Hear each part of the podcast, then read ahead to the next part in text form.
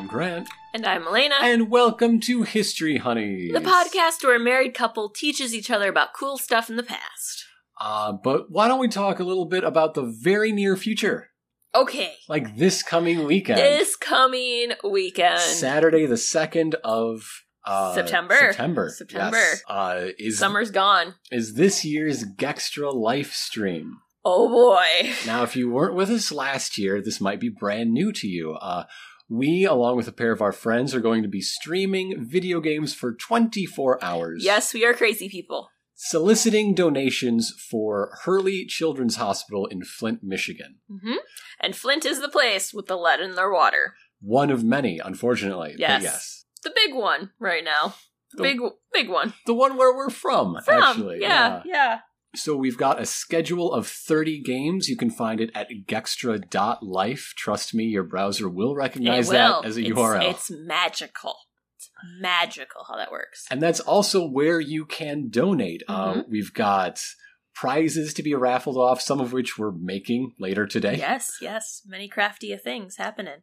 And but, some we'll be making on the stream live while while we play. Yes. And donations can be anything mm-hmm. from a dollar, five dollars, ten dollars, more. I don't know if you have more, but don't feel like it's too little. Every, every bit helps. Every bit gets uh, all put together and wound up in one big package for Hurley. And uh, last year, our total was uh, apparently the largest single private donation they ever received. Yes. And this year, we're looking to top it. We have a goal yes. of thirty thousand dollars. Yes. And let's point out, last year, our initial goal was twenty-five hundred dollars. Mm-hmm. And we reached twenty-nine thousand dollars. So... we can totally do thirty thousand. Absolutely. We, with your help, with your support, we can get there. Uh, so again, that's gextra dot life. We hope to see you during the stream. Uh, but the, the least you can do, if even if you're not able to, to spare a buck or five or whatever from your budget, mm-hmm. spread the links around, get more eyeballs, get more people involved. Yes. Because it'll keep us awake and thriving during the stream. Yes, yes. It it definitely helps when you get to like hour twenty. Mm-hmm. And the more people we have, the, the more donations we're going to raise. Yes. So please pass on the word. It's all about those sick kids in Flint. Yep. And a little bit about Gex. Little bit. Little bit. Little bit. But back to the show at hand. Uh-huh. Darling, what are we going to talk about today? Well, we are going to talk about something I... uh. very much enjoy. Yeah. And there's a little song that goes with it. Okay. Yeah. You might know it, so you should join along. Okay. Okay? Goes. Yo ho, yo ho, a pirate's life for me. We pillage, we plunder, we rifle and loot. Drink up, me hearties, yo ho.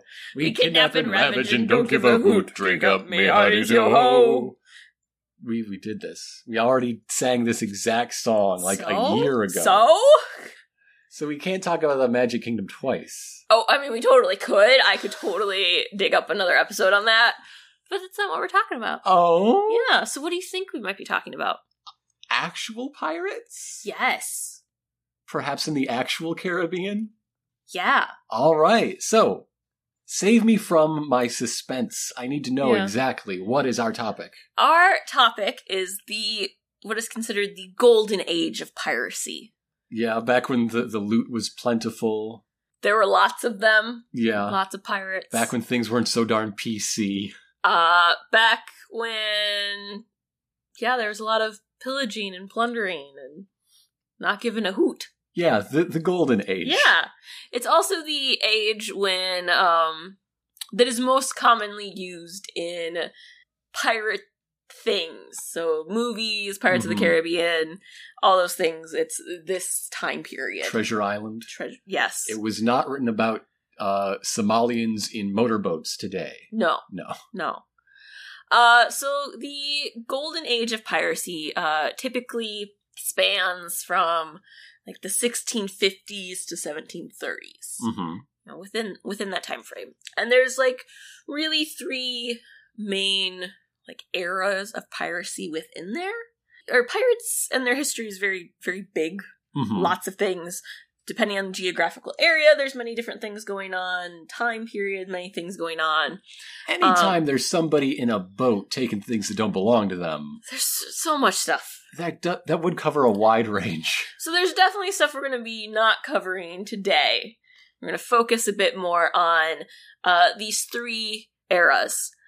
We have the buccaneering period, mm-hmm. uh, which was from like sixteen fifty to sixteen eighty. Ruled by Captain Clares, doing piercings for a buccaneer. I love you. I'm trying to not slap you right now. Uh-huh, uh-huh, uh-huh. I'm moving on. Uh-huh, it, it did not cost a buck a year to get these done.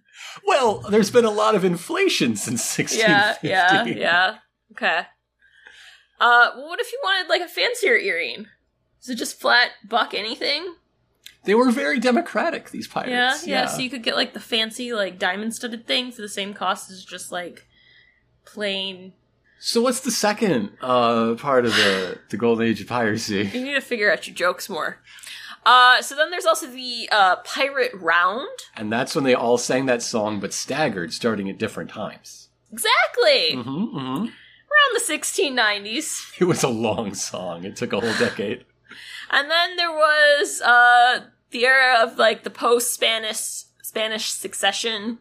Or seventeen sixteen to, like, seventeen twenty-six. Mm-hmm. Um, if you're paying really close attention to those dates, obviously, like, they don't all overlap, and there's a little bit of open space there. Pirates did exist within those times not mentioned as well.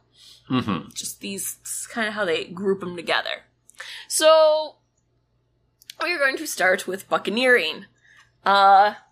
You're giving me a look like you're pro- trying to stop me from saying something. Yo, you gave me a look! You're going to look like, yes, what are you going to tell me about a buccaneering? Yeah, what are you going to tell me about buccaneering? Well, they weren't always a buck. It was like a lie. Like the the uh, non-Dollar Tree stores, like Dollar Generals, those oh, are a lie, a... where it's actually like five dollars, it's a lot ten dollars. Of small print. Yeah. It's totally false advertising. Mm-hmm. Beaten switchineering. Yep, yep, yeah. yep. The, the, the term buccaneer... did originate actually from uh, the name of a frame. That's used, the name of the frame. Used to smoke meat uh, that hunters got, killed, brought back, smoked. This was in the era of, or areas of Tortuga and Hispaniola. Yola. Yol- Yolo! Yolo! You only live once. Yep, okay. Uh, That's the island that the Dominican Republic and Haiti are on. I could say those better. Just gonna say. Uh, hunters in the area, the French and others who were there, were driven out uh, of the areas by the Spanish. Mm-hmm. Uh, who, you know, were colonizing and whatnot. And uh, time after time this happened. They'd go for one place and they'd be, like, driven out, go someplace else, driven out. So eventually... Uh, this caused them to turn to piracy on the Spanish. Right, because they were tired of planting these frames like Johnny Barbecue seed yes. all across the Caribbean. Only to have to pack up and move. uh, so yeah, it was in retaliation, and also, you know, the Spanish trade is growing across the area.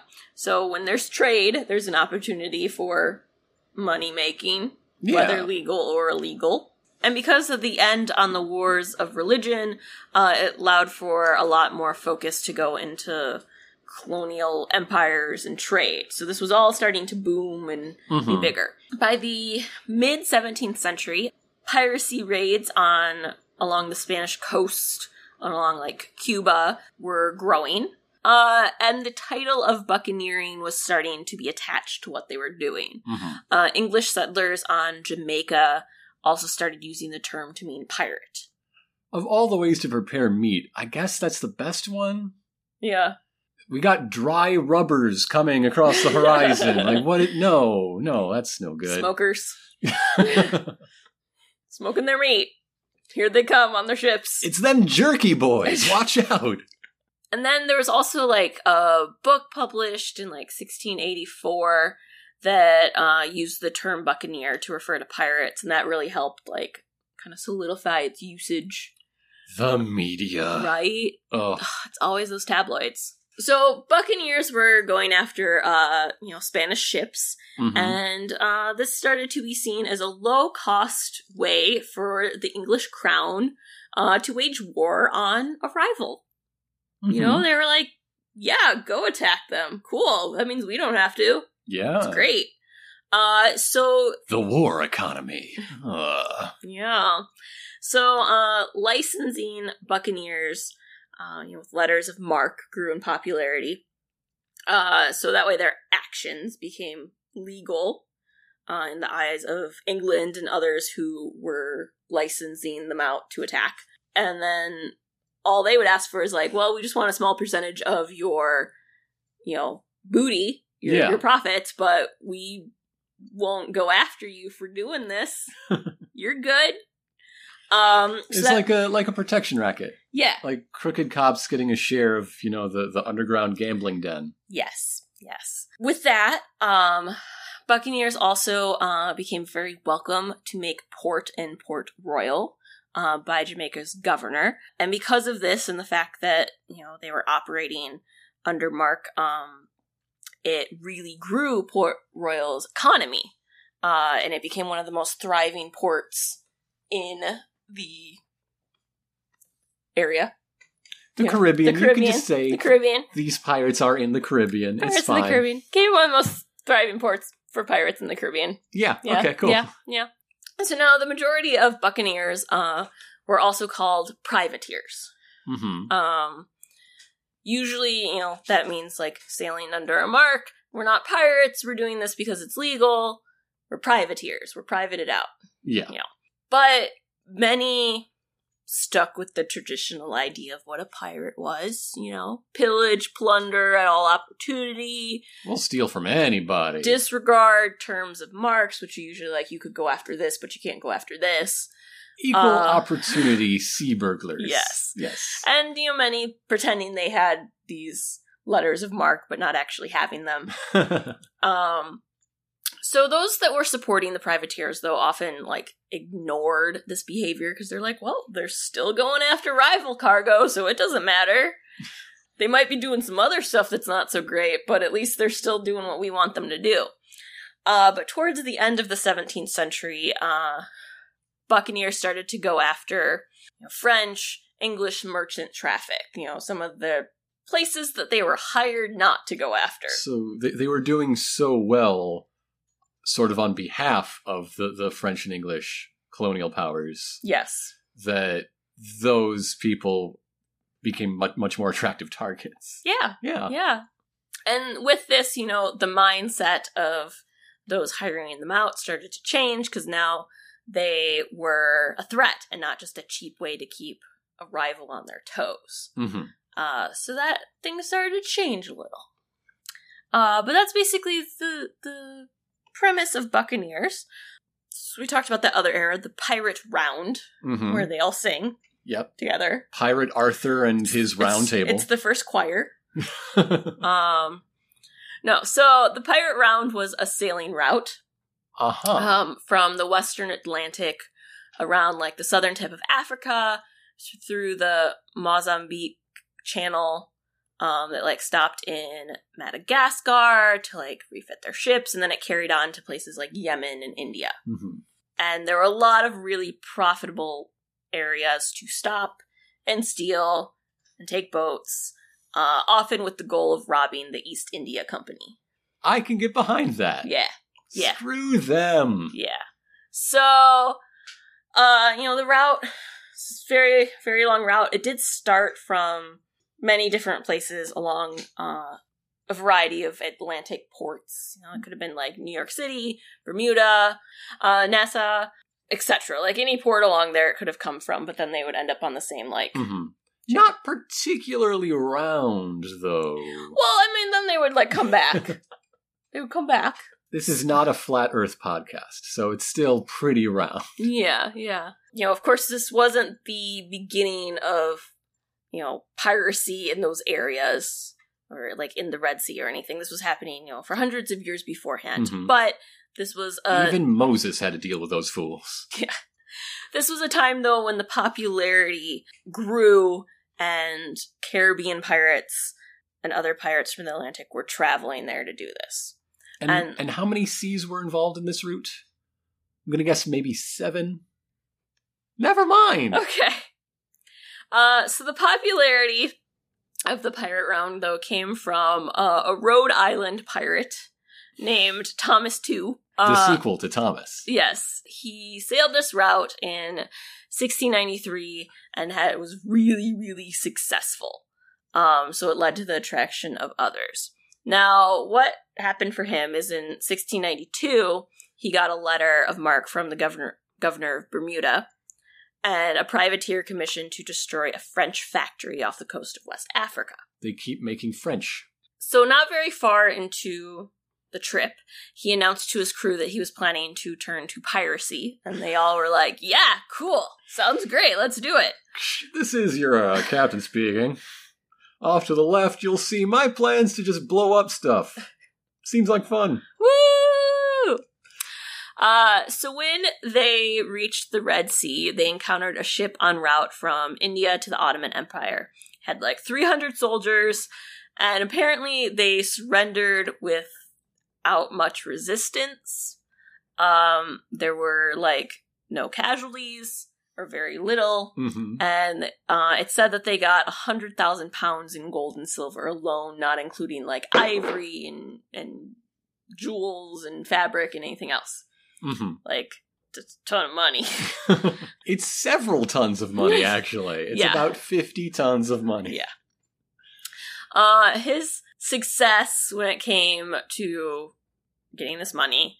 And then the fact that there was very little resistance made everyone really freaking excited about this. And I was like, ooh, I'm going to do that too. It's that Yankee ingenuity. Yeah. Yeah. yeah they're all just hopping on the bandwagon. Like, let's go. Um, now, one thing to know, though, is, you know, he, he redid this route again in sixteen ninety-four. And it did not end well. No. No. Uh, someone was disemboweled by a cannon. That's not how I remember it. Huh? I think that he went into hiding and with a lot of his other pirate friends off the coast of Madagascar and built a, a pirate Disneyland, and then they all stabbed each other in the back. Yeah. Yes. Yeah.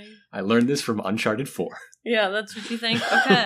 Okay, well, no, apparently cannon through his stomach. That's a much more boring story. Yeah.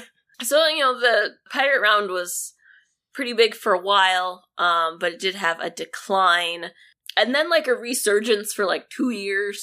Um, the reunion tour. The yeah. reunion tour. Like, let's go try this again. But its decline came probably from uh, increased protection on Indian and Arab shipping. Mm-hmm. Um, also, uh, the War of the Spanish Succession led to, like, you know, sailors having more opportunities uh, to go plunder legally in navies and privateer sectors. Yeah. Um, they didn't necessarily need to do it this way.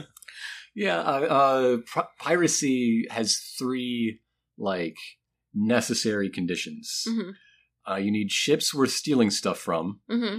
and they need to be in uh, uh, predictable, attackable places, mm-hmm. and they need to have light enough protection to make it worth your while. Yeah.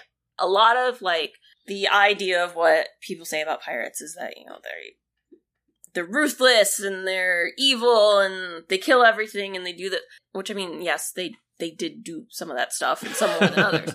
But a lot of, like, their tactics were to be intimidating. Mm-hmm. So they didn't have to fight. It was like, let's put as many pirates on a ship as we can, so that way when we roll up to a merchant ship that only has, like, thirty people, and we have, like, three hundred, they'll be like, oh god, no, take my stuff, I'm going over there. Um, Sun Tzu's The Art of Ocean Thievery. Or things where, you know, they would, um, I think it's Blackbeard, who's known for, like, lighting parts of his beard on fire. Yeah. Like, that was to intimidate who he was walking up to, like, freak him out and be like, oh my gosh, this guy's beard's on fire, I'm jumping overboard. And that's why Lady Gaga is the greatest modern pirate. Yeah. Yeah. Yeah. That meat dress will freak people out. But yeah, so that's a lot of it too, is, you know, first off, looking for those things, the easy opportunity, the knowing where they are, but then also coming in and being like, well, we're scary, so you're just going to give us stuff. Mm-hmm. We're really bad eggs. We're really bad eggs, you guys. And we don't give a hoot. Try teaching that song to a whole bunch of five- and six-year-olds and having to explain what pillage and plunder and rifle and loot and b- being bad eggs means. Like, you're bad guys. Yep, you're still bad guys. You're just mean. You're the bully. I'm so- There's no other way to say it. Every way to say it is in the song. Yes. We're going to move on to the next uh, era. Mm-hmm. And that is the post-Spanish succession. Uh, so, um, you know, between like seventeen thirteen, seventeen fourteen, uh, peace treaties were signed that ended the war, the Spanish succession, and thousands of uh, sailors were relieved of duty, including many of British uh, British pri- privateers. And I'm sure they just took that news real well. Like, oh, I guess we'll stop then. Yeah. Well, so, you know, this meant not only were privateers, but, like, regular sailors. There were a lot of people that were very trained in what they did that were mm-hmm. just out of work. So, at the same time, though, there's a boom in, um, a, you know, cross-Atlantic shipping. Right. Uh, uh, establishing new colonies on the North American mainland, mm-hmm. expanding further into Latin America, all that. Yeah. So, all of this, even though, like, you know, some of them would go to the shipping, but they're still not that, like, a merchant ship doesn't need that many people. Mm-hmm. It's not, like, planning to fight. So, a lot of people turned to piracy. Are you sure? Are you sure they didn't just want to leave their, their times of collecting one hundred thousand pounds of gold and just take up farming somewhere in Pennsylvania? Yeah, not, not so much. So in seventeen fifteen, uh, there was a group of pirates who launched a major raid on uh, Spanish divers who were recovering gold from a sunken ship near Florida. Uh, most of the group were English ex-privateers, mm-hmm. of course. Uh, now, after they did this, uh, they went to Port Royal, but the governor governor of Jamaica refused to let them spend any of their money there. Ooh. Or in Port Royal. They were turned away. So then they went to Nassau, a town on the island of New Providence in the Bahamas. Um, so it had struggled for a long time with having, like, a governor. And then it didn't for a long time. I struggle with having a governor, too. Yeah. Welcome to Illinois. Yeah. So, um, at the time, there wasn't a governor, and it quickly became a pirate haven. Uh, they proclaimed it a pirate republic. Ooh. And it was the main place of operation.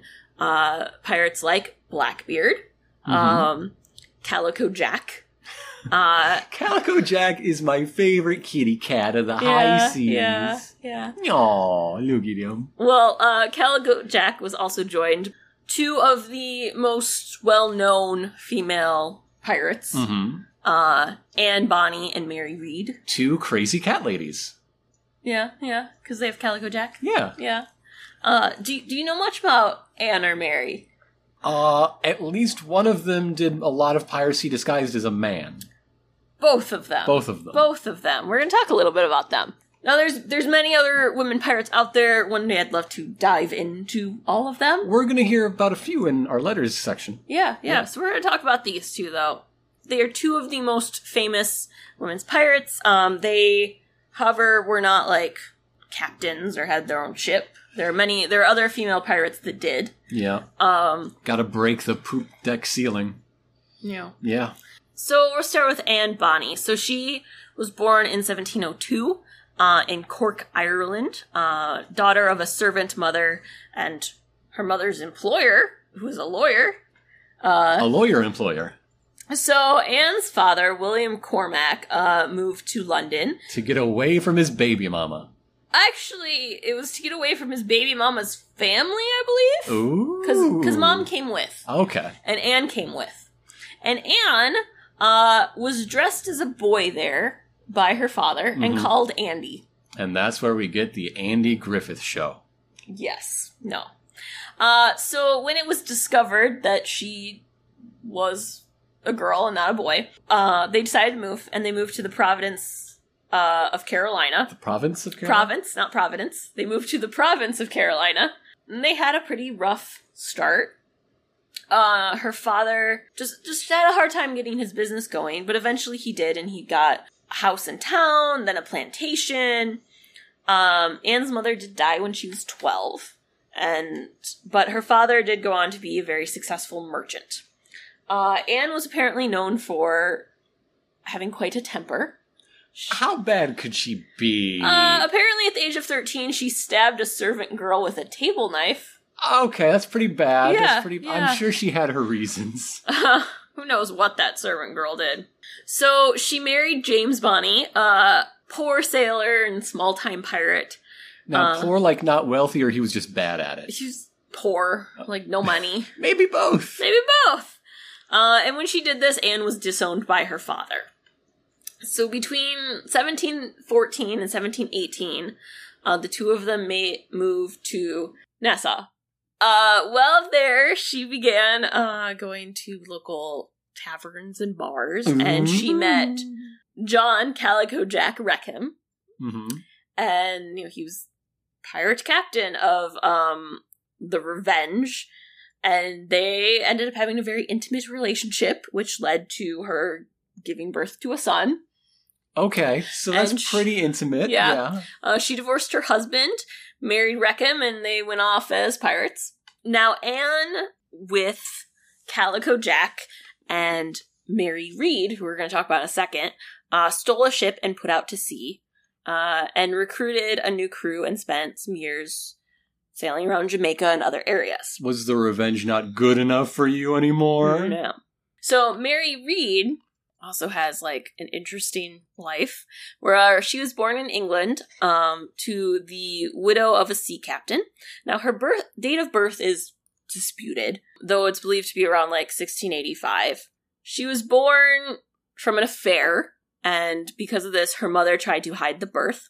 So she disguised Mary as a boy, specifically Mary's older brother, Mark, who had died shortly uh-huh. before she was born, and who was only a little older than her.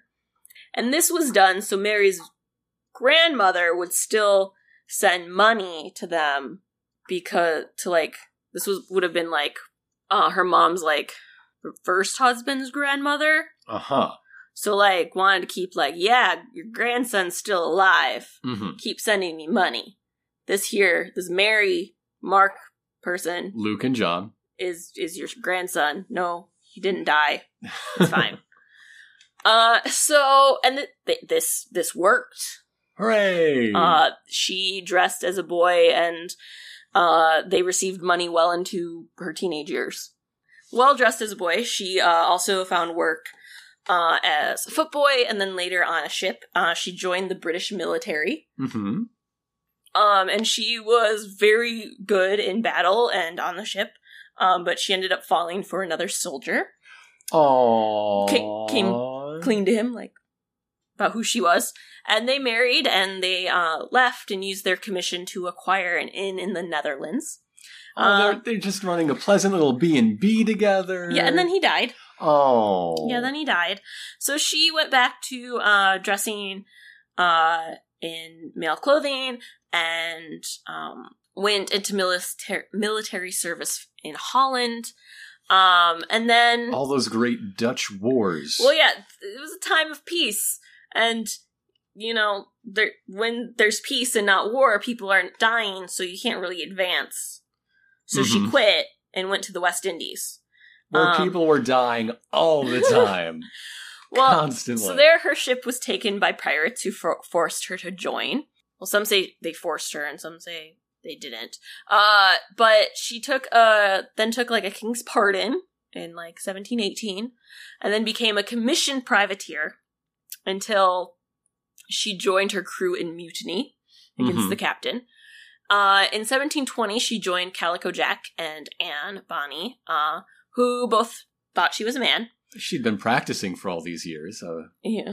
So after they stole this ship, uh, she would reveal her gender to Bonny.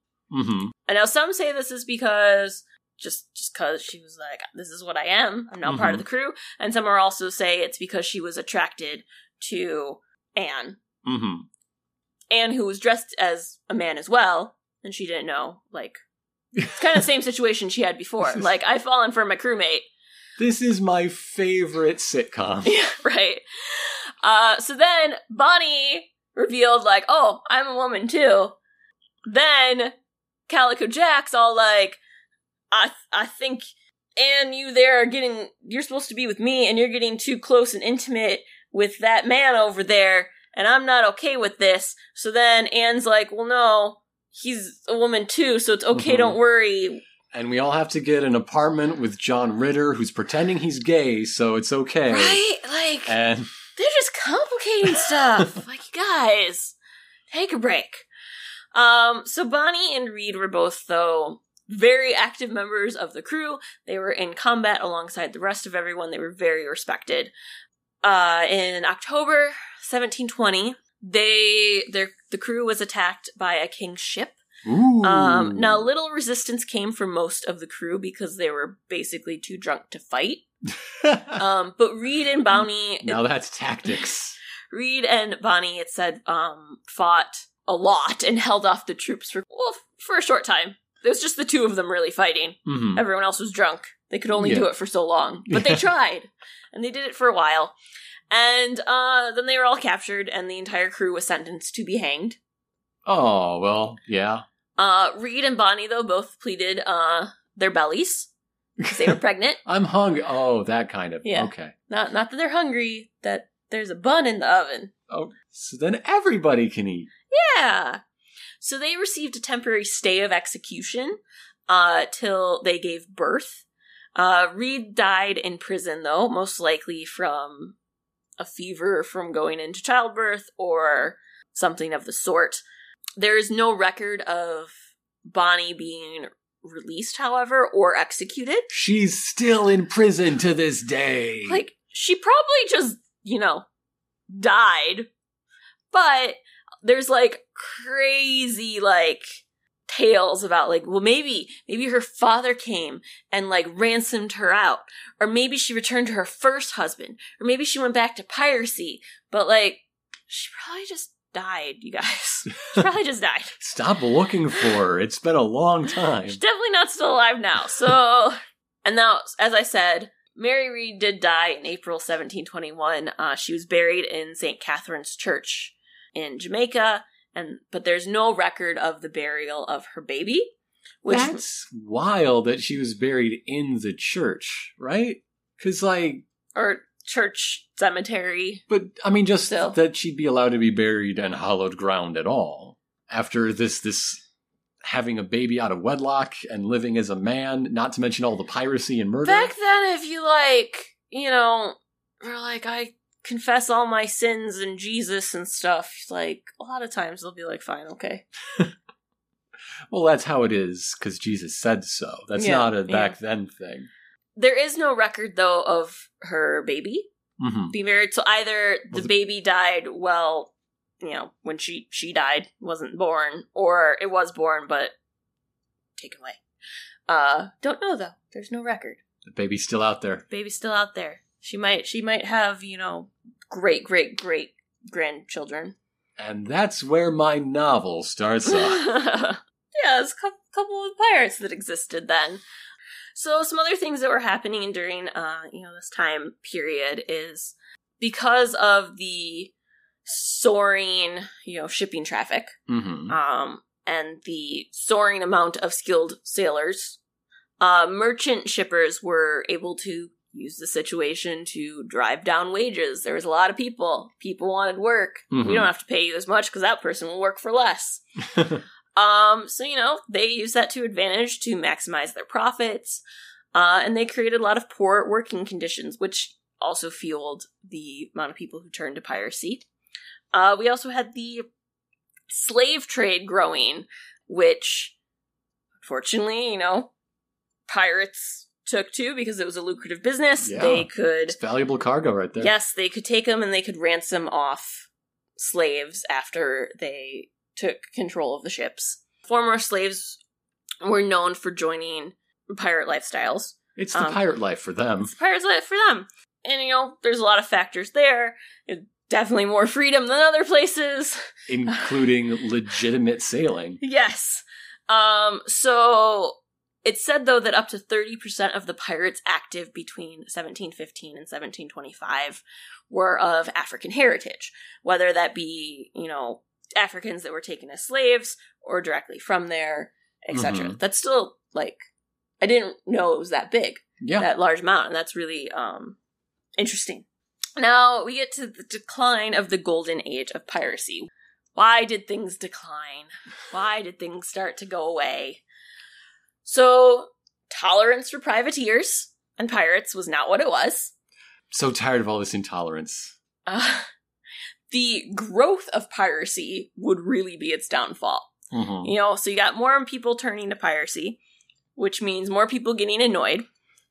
You got less ships to pillage, mm-hmm. which means less ships to go around. They flooded the market. You're putting a strain on the trade. Uh, countries got more and more fed up with piracy. Also, uh, they started to turn away from, you know, mercenaries, and instead there was a rise in national armies. Mm-hmm. So thus, you could take sailors back and put them in the Navy. There's also harsher punishments for suspected pirates. For a long time, you know, there was to, like, really try a pirate, um, you know, evidence and suspects, like, had to be, you know, go back to, like, Europe or England to be tried. Well, parliaments had commissioners in the colonies to try them right then and there. Pirates weren't allowed to have representation. Thus, they were just, you know, hung without much of a fight. That seems pretty efficient. I don't you know? know. Also, there were certain changes in rules where, like, ships that were being attacked by pirates, um, you know, you would be able before to be like, oh, just take the stuff. I don't want to do it. Well, there started to be more, like, rules and consequences where, like, you must fight back or we're going to put you in prison for not fighting to protect oh. your cargo. Thus, there was a lot of things, like, working against them mm-hmm. and a lot of uh, different areas coming down on them. Back in my day, you could just light fuses in your beard and they'd throw the money at you. Now they actually want to fight you. Man, things are getting hard. So all this led to the golden age really ending. Mm-hmm. And yes, pirates continued. Things kept happening, but not in the same extent that this was. But then came the Silver Age of piracy that had all these really weird, like, bizarre plots and... Yeah, like, you know, that's when we started getting lots of curses and you turn into, like, skeletons and, like, mm-hmm. weird shark people. Well, no, skeletons weren't allowed because of the Pirates Code Authority. Yeah. Yeah. That's that's that. Pirates! So, did you learn something? I learned some things about pirates. Yeah. I learned that the best way to get by in a man's world is to pretend to be one. For a limited time. Yeah. And then, no, no, not a man. Not a man. I am way too pregnant to be hung. You can't. I'm going to use this right here. The cops are coming. Honey, we got to go right we gotta now. Go. Come on, come on. Pants off. Let's go. God, I wonder if sometimes they plan that. Like, I feel I feel like they're getting a little close. Let's let's make sure. Because, re- I mean, a lot of times that was the only way to, like, not die. Is to be pregnant. I always think the most interesting thing about uh, pirates of this era, uh, especially, is how democratic, you know, the, the ships were. And they were. You know, there's a, a sense of shared ownership. Well, there's certain times even, too, with, like, the, the privateer buccaneer time where, you know, captains were actually, like, elected.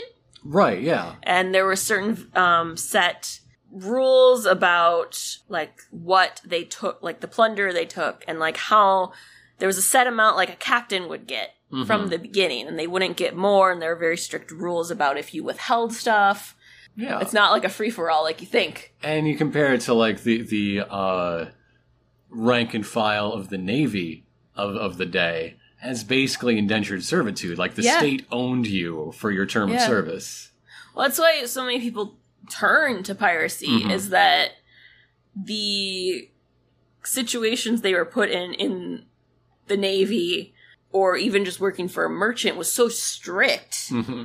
with very little money coming out of it, or, you know, they were had to sign a contract for years of their life, mm-hmm. that you wonder, like, of course they wouldn't want to do that. Pirate ships, the labor unions of the high seas. Some cases, yes. Not all cases are that great, but yes. It's always useful to look at crime in any sense as just another market, just another segment of the economy. Yeah. And and so you see how these things rise and fall with uh, legitimate shipping. It, it's all responding to the same sort of supply and demand curves. Yeah, definitely. And, like, you know, how many times we talk about it here where, like, piracy grew out of people being unemployed. Mm-hmm. A war. A war not happening. Like, yeah, yeah. They're just... Crime doesn't just happen. Crime is influenced by things. It's influenced by things. It, well, it's yeah. like, you know, your environment, your situation, mm-hmm. uh, what is happening in the economy. Availability of ports. Availability of ports, yes. And with that, we're going to take a quick break and be right back with your letters. Woo!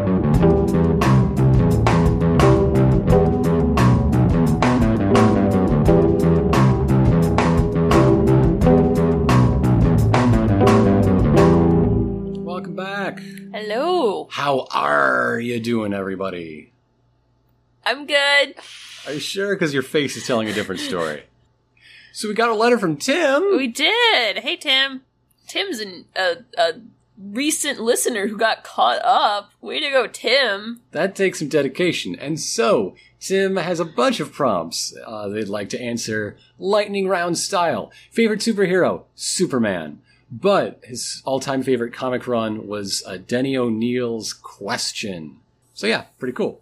A favorite futurist idea, the original Tom Swift books, that, that combination of goofy technology and endless optimism. Very charming stuff. Favorite political speech, Nellie McClung's Mock Parliament, where there was a public play detailing the danger of giving men the vote. And it's dangerous. It's clearly. And Tim wraps up uh, the letter by asking us a question. Since Disney seems to be a somewhat popular topic, what current or recent project would you say is the best or your favorite? Well, you answer first. Well, Tim's answer is Star versus the Forces of Evil. Uh-huh. And I, I, I, I'm going, like, current, ongoing thing. That would be it. Yeah. Uh, though Gravity Falls is no longer currently going, and I think that takes it for me. Yeah. Yes. Uh, I'd have to say that the current run of Mickey shorts that's been oh, those are three so or four good. years into it, and they're fantastic. They're so good. And I like that Waypoint Presents exists. That's really cool. Yeah, that is that is really a Disney thing. Slickly produced uh, uh, Vice Media documentaries on video game stuff. Yeah. From Waypoint, their their video game vertical, editor in chief Austin Walker. I'm glad you like Star. So thanks, Tim. I was Star. You were. I was. Lord Smaff? Uh, or Lord S M A F? I don't know how you want that said. Uh, sent us an email. For this prompt, um, they assume that someone else probably picked Blackbeard. You're wrong! And no one, no one, no one did, actually. So they were going to go with Francois Launay, uh, or the Bane of Spain. Who plundered mainly in the plain. I like that. Uh, who actually cut out the heart of a Spanish soldier and ate it. And then, ironically, was eaten by cannibals himself. You, you live by the eating people's body parts, you die by yeah, eating people's you know, body parts. Yeah, you know, it just comes full circle there. That's a proverb right there. I think that's a great pick. Um, yeah, so thank you for emailing. Thanks, Lord Smith. Uh, Jared sent us uh, also an email about this prompt, and uh, their pick is William Damper, explorer, naturalist, and three-time circumnavigator of the world. Uh, was a privateer for England, and also helped rescue Alexander Selkirk, the supposed inspiration for Robinson Crusoe. Uh, and then to answer past prompt of favorite fair, they're going with Expo eighty-six, uh, which they were able to attend twice as a child, and some of the Uh, things still exist, uh, such as the Sky Train, uh, Canada Place, which was the Canadian Pavilion, and uh, is currently Vancouver's cruise ship dock, which is pretty cool. Yeah. Yeah. Thanks, Jared. Kieran writes in again to talk about uh, his favorite prophecy and favorite pirate and provide links to articles he wrote on each. So you can check out those yeah. in the show notes. So the, the prophecy was by Henry Prince, leader of the Agapemonites, uh, which was a, a Christian cult. Henry said that he was the Holy Spirit made flesh and that uh, as a flesh Holy Spirit, he would give birth to a spiritual Messiah, a, a reverse of the, the uh, uh, Jesus conception in the Gospels. Uh, so he publicly performed this conception, you might say, on a, a pool table while the con- congregation surrounded him singing hymns, which is something that uh, a lot of people left his, his church following this sort of fiasco. There there are more adventures beside. I don't want to spoil the article. It's good stuff. But his favorite pirate uh, is Ching Shih. I almost wrote about her. Yeah. Almost. That was almost a big part of this episode. Uh, a Chinese woman born in seventeen seventy-five who uh, became a pirate when she married pirate commander Cheng uh, at age twenty-six. And their, her fleet rose to the size of eighteen hundred ships and defeated the Portuguese Navy yeah. uh, whenever they would clash. Yeah. Uh, and we're going to hear more about Ching Shih in our next letter. So I'll, I'll save that and say thank you, Kieran. Uh, Peter sent us an email, and it was also one that was going to go with Blackbeard and then decided to go with a different one, which is uh, Ching Shih.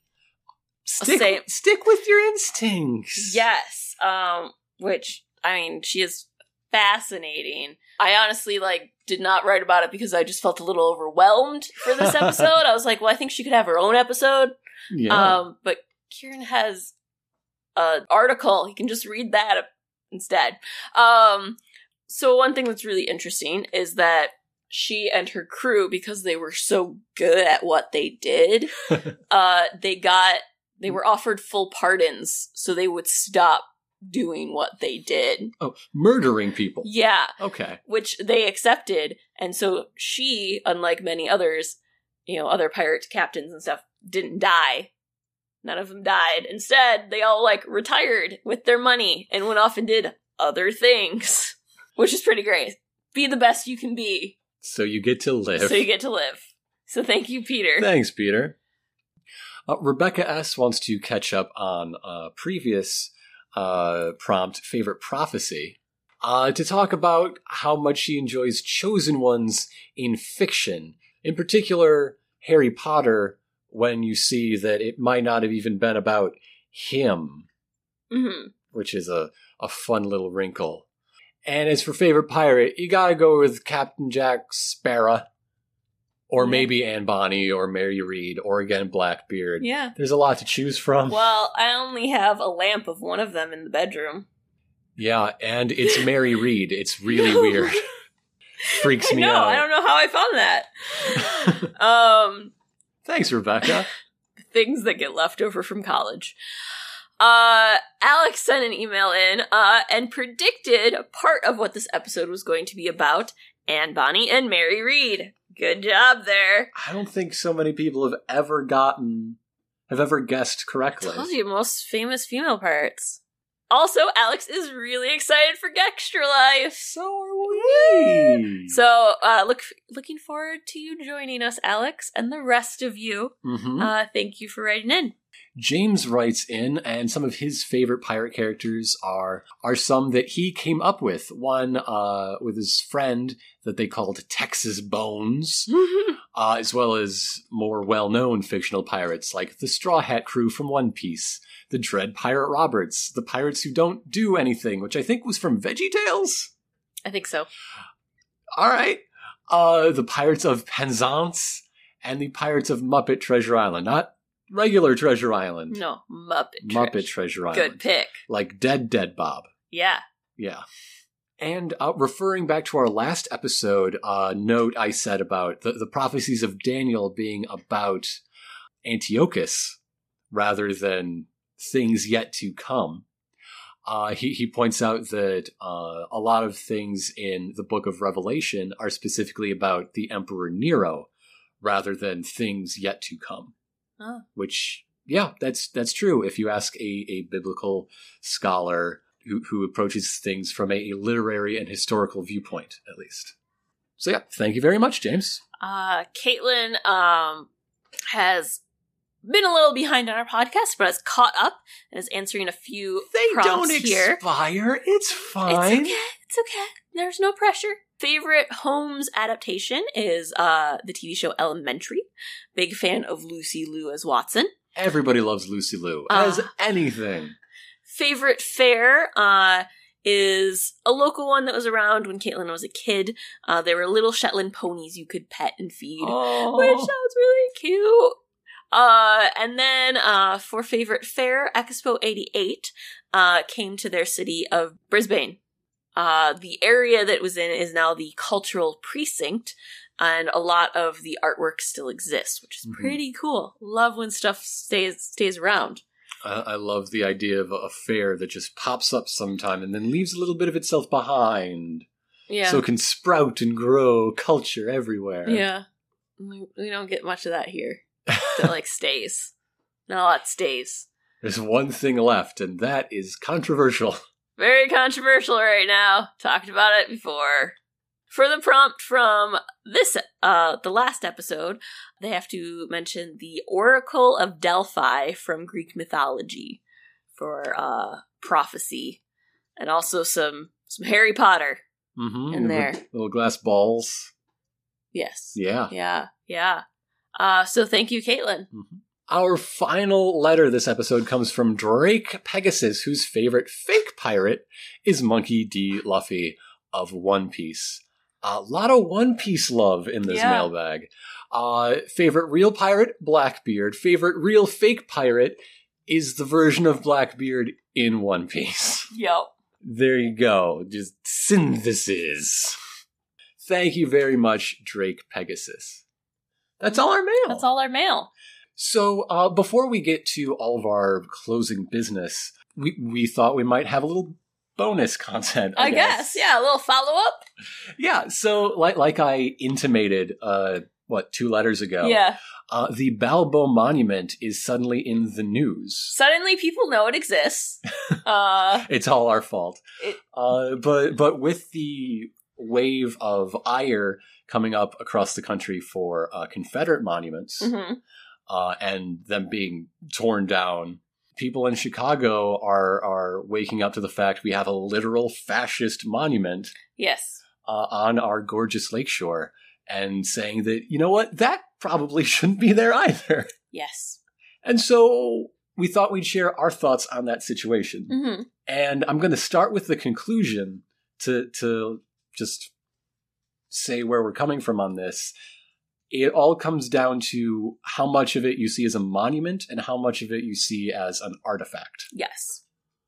And we are we, we've had this discussion before, so yes. it's going to sound more like a, a summary than an actual yeah. thing. But I think we, we were both in total agreement that the column itself, the Roman Republican column, mm-hmm. should be preserved in no some matter way what. or another, no matter what. Yes. But we disagree on what should happen to the, the pedestal it is on, the pedestal that has the inscription from Mussolini, yes, et cetera. Yes. Do you do you want to say what you... I literally do not care what you happens do not to care. it. So... I I think something should happen. I don't care if it gets ground to dust. I don't care if it gets preserved in a museum with, with additional context. I kind of don't care if it gets left there. Although that would be the worst result, in my mm-hmm. opinion. So my, and it might not be the popular opinion, my view of this is that it is, um, though, yes, it is a monument to something, it is more of an artifact. It is the only thing of its kind within the country. Like, this was a gift to Chicago that was from the World's Fair. It's in its original spot. This monument has a stolen piece of ancient history mm-hmm. that a fascist put on top of a thing praising himself and then gifted to another country. Yeah. I, I and, think it is interesting the way that this is an emblem of uh, uh, revisionist history. Yes. And I feel like, because this, this isn't just another... Just a ca- like a multiple cast piece of something. It, this it's isn't not just a statue. It's not the mass-produced garbage that most, nearly all Confederate, Confederate monuments yes. are. Th- this is like such a unique combination of things from history. Not necessarily, not good things, not good things. We recognize that. I feel like it should be left intact. It does not need to be left there. I feel like it would do much better being put in a museum with context about mm-hmm. everything. But I feel like it's an important piece of history um, as an artifact, as the fact of here's this fascist, mm-hmm. here's what he did, here's this thing that's just sat there, it's connected to the World's Fair, it's connected to this, it's connected to that. It's such like a thing to learn off of, yeah, and to connect to the time period it existed in. Unlike maybe, maybe Italian Americans won't like this, but unlike that Columbus statue that was put up, like that can get that's just a statue that they cast and they stuck up on a pedestal in the middle of the park. It's an especially big one, but that's it's, really all it has going for yeah, it. Yeah, it's he's got a giant package and some weird like kneecap Super things going on. Hyper defined knees. It's yeah. strange. Um, so yeah, to me, it's, it's an artifact mm-hmm. that is an important thing to learn from, especially th- the fact that he freaking stole yeah. ancient history yeah. to shove on this thing because didn't care. From a democratic period of Rome yes. to emblemize the strength of fascism. Yes. It's, it's completely hollow despite being solid stone. Yeah. Yeah. And that's such like a... important thing that I feel like if you just took the, you know, the the pillar off of it, you lose so much of like the fact that this was what was done to this pillar, mm-hmm. and this is this meaning that was then thrown on top of it that makes it such a bigger message and of history. Thinking to like if it were to be preserved, where it would be put in the city would really determine what sort of message it sends. Yes. Like if you were to put it in the Art Institute as an example of ancient art and architecture from that Roman period, mm-hmm. it'd be very different compared to being the last remaining bit of uh, the fair in, say, the Chicago History Museum mm-hmm. or uh, a bit of Roman history in the Field Museum of Natural History. Or uh, anywhere else it might go. Yeah. So there's a lot to be done with it. I just, I don't think it needs to be in the park. I think they need to put something there to, or something along the lakeshore to mark, like, hey, there was a World's Fair here. Yeah. That's something that does really bug me. Even a more traveled bit of the fairgrounds. Yes. But I feel like it's it's not something to just destroy. Mm-hmm. It's something that can be used to learn from. Yeah, to learn that there was a time when plenty of people were down with Mussolini. Mm-hmm. Or at least down enough not to make a stink about it for eighty years. Yeah. yeah. So, I, I know, like, now there's a big push. There's been some protests against, uh, to take it down. Mm-hmm. Um, but I haven't really heard... I guess an argument like mine. So if any of our listeners happen to be Chicago aldermen, maybe take that perspective into account. Think about how, how can we turn this into, use this as a way to learn from, mm-hmm. use this piece of history, because it is such a unique thing. Mm-hmm. It's not just a cast statue of Mussolini. Like, if it was that, I'd be like, knock that thing down. Like, let's take some sledgehammers. Let's do this. But... Yeah, yeah. Yeah. Yes, we can rename Balbo Drive. I'm okay oh, with yeah. that. Let's do it let's, right let's now. Let's do that yesterday. Rename the street. Like, goodness sake. Uh, we can also, like, rename Grant Park. Hey, I like it. Okay, can we can we call it, like, Cary Grant Park? What's your problem with Grant? Isn't it named after, like, Ulysses S. Grant or something? Yeah, a nice man. Nice man. A very drunken American president. Oh, yeah. Yeah, I'm thinking of... Uh, Douglas Park, maybe? Douglas Park. Douglas Park is named after... Douglas Park is named for the guy who ran against Lincoln and, and ran yeah. on a... a hey, slavery's fine for half the country and it's been yes. that way for a while. We don't need to change things. And they're like, kind of ticket. Why don't we name it after Frederick Douglass? Yeah. Yeah. That's what that, that's what I'm thinking of. Just add an extra S on there. Yeah. It's fine. Uh, so, with that out of the way. Long, long tangent there. now, now let's do our, our wrap-up stuff. Yeah. We just did letters, and if you'd like to hear your letter read on the show, either uh, prompt response, question, comment, just a story you wanted to tell, anything you think w- would be fun to read on the air, those go to history honeys podcast at gmail dot com. Uh-huh. And if you just want to chat with us, we love chatting with you. A great place to do that is on Facebook or on Twitter or just looking at the pictures we post on Instagram. Yeah. And those are all at History Honeys.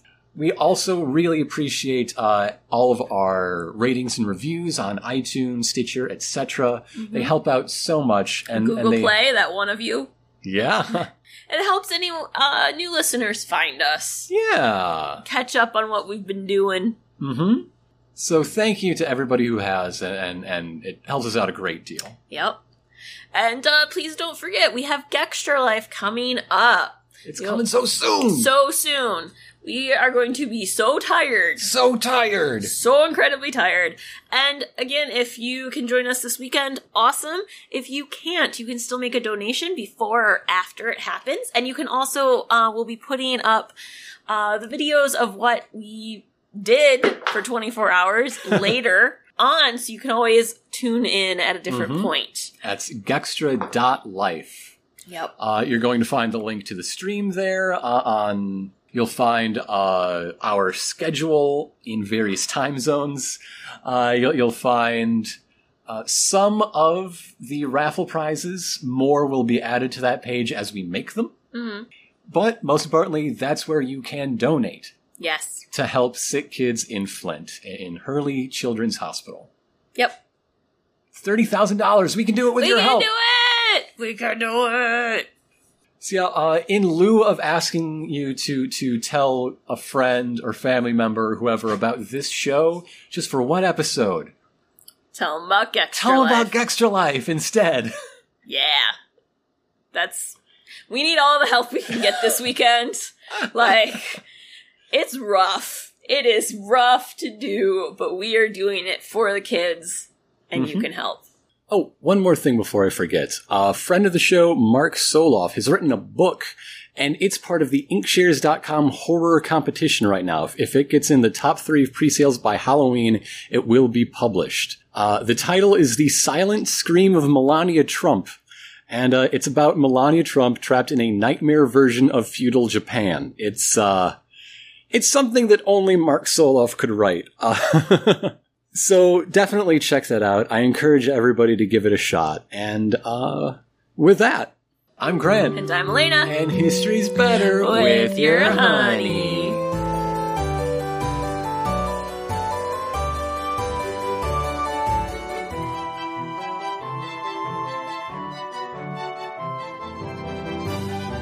honey.